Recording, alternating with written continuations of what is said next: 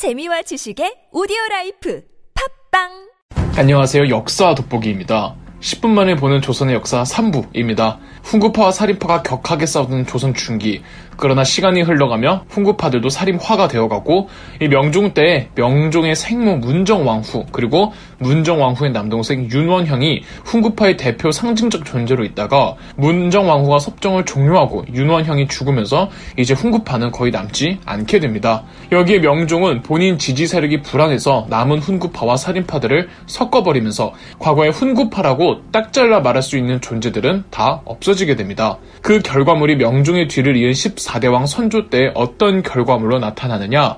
바로 붕당입니다. 명종에겐 아들이 있었으나 일찍 죽으면서 대를 이을 후사가 없었습니다. 그래서 하성군이라고 완전 반개 왕족들 중 한 명을 데려다 차기 왕으로 세우니 이 사람이 선조였죠. 선조는 적통이 아니거니와 20살도 채 안 된 10대의 나이에 왕이 됐던 터라 눈칫밥을 많이 먹어야 했고 이런 배경하에 선조가 터득한 거라곤 정치질이었습니다. 정치 말고 정치질이요. 제위 초창기에는 선조도 율곡 이의를 내세워 개혁의 의지를 다졌으나 이의가 요절하는 바람에 개혁의 열기가 확 식어버렸죠. 유일하게 율곡 이의한테만큼은 선조가 정치질을 하지 않았고 이의가 죽으면서 선조가 빌런이 됐기 때문에 이의가 오래 살았으면 또 조선의 운명은 확 달라졌을 겁니다. 이의가 죽기 직전에 선조랑 같이 골머리를 앓았던 게 바로 이 붕당입니다. 명종 때 훈구파와 살인파가 섞였다고 하지 않았습니까? 무슨 말이냐 하면 명종의 아내가 인순왕후 심씨인데 인순왕후 심씨의 남동생이 심의겸이라고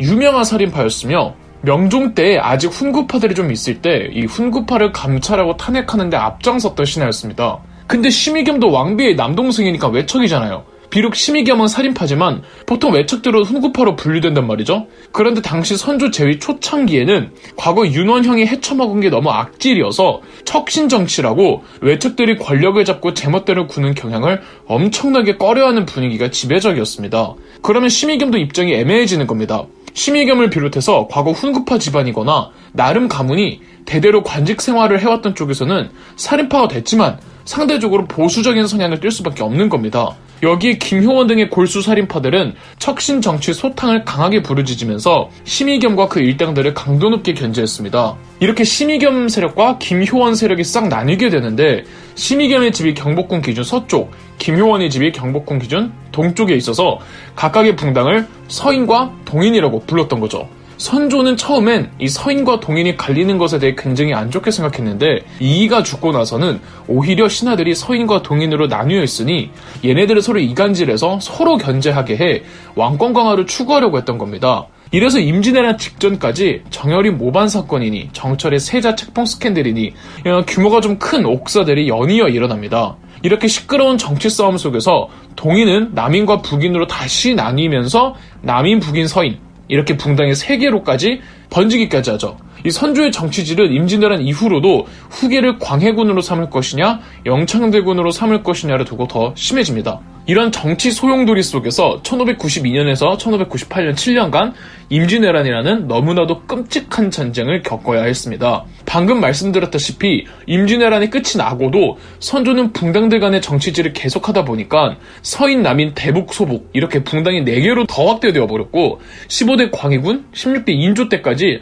붕당 간의 정권 알력 다툼이 더 격화되어 가는 겁니다. 이런 정권 알력 다툼 때문에 집권한 인조와 서인 정권은 정치적인 명분만을 너무 집착하다 보니 외교에 실패했고 1627년 정묘호란, 1636년 병자호란까지 터진 겁니다. 광해군을 내쫓은 인조반정, 인조와 서인 정권의 외교 실패, 그리고 병자호란까지 이어지는 흐름은 뭐 여러 가지 국내외적 요인들이 있겠지만 적어도 국내적으로는 선조의 정치질로 시작된 붕당들 간의 지나친 정권 뺏어오기 싸움 때문에 모든 것이 일어났다고 봐야 합니다. 고작 40년 만에 너무나도 큰 두 개의 전쟁, 임진왜란과 병자호란이 터져버렸고 이 두 전쟁은 조선의 사회를 완전히 뒤바꾸어 버렸습니다.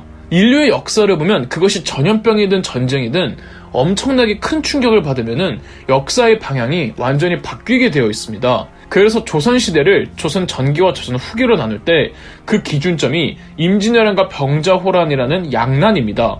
인구가 너무 많이 줄어들었고 노비 문서나 토지 문서들이 다 사라지니 신분제가 확 흔들리고 국토가 쑥대밭이 되니 이 세금이 안 거치게 되는 겁니다.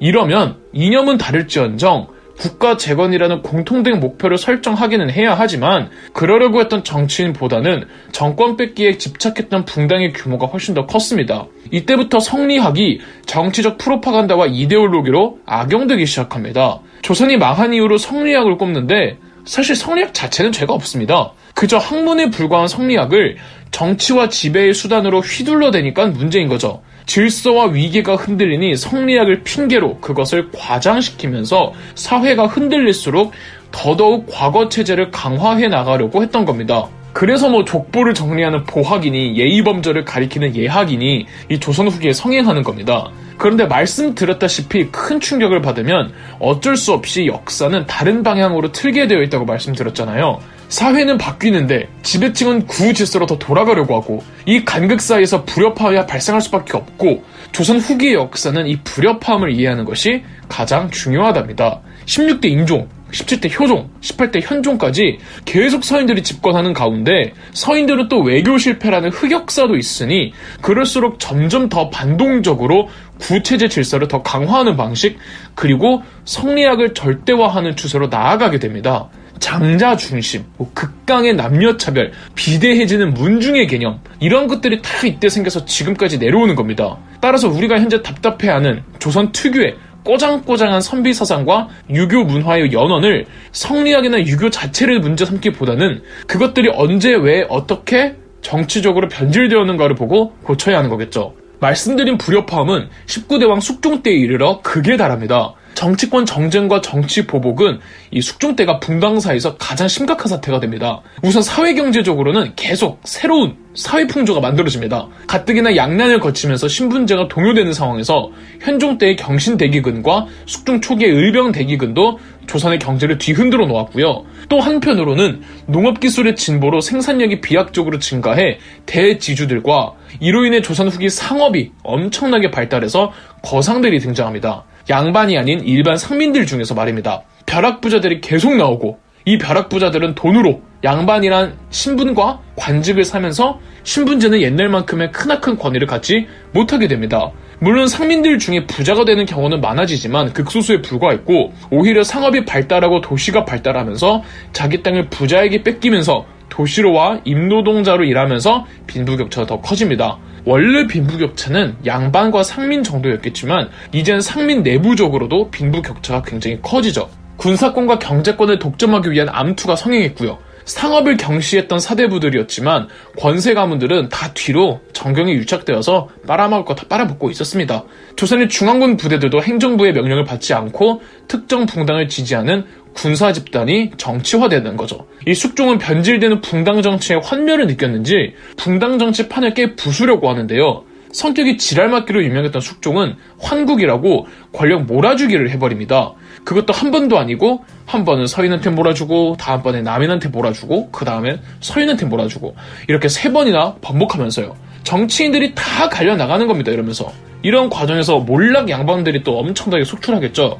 숙종 때 조선의 정치권은 하루도 편할 날이 없었는데요. 앞서 말씀드린 환국에 대해 조금만 더 설명하자면 인현 왕후와 장희빈 이야기가 여기서 나옵니다. 인현 왕후가 서인 집안이었기 때문에 인현 왕후를 폐서인시키고 장희빈을 왕비로 삼았을 때 맞추어 이를 반대하던 서인 집안 싹 갈리면서 남인한테 권력 몰아주었고 나중엔 숙종이 장희빈을 사양 내리는 일과 결부되어 또 서인들에게 왕창 몰아주기를 해주었습니다. 이후로 남인은 명맥만 겨우 유지되어 갈 뿐 아주 작은 정당으로 전락하고 살아남은 서인들이 노론과 소론으로 다시 나뉘게 되죠. 노론이 보수파들이었고 서론은 그나마 화합과 융통성을 추구하는 쪽이었습니다.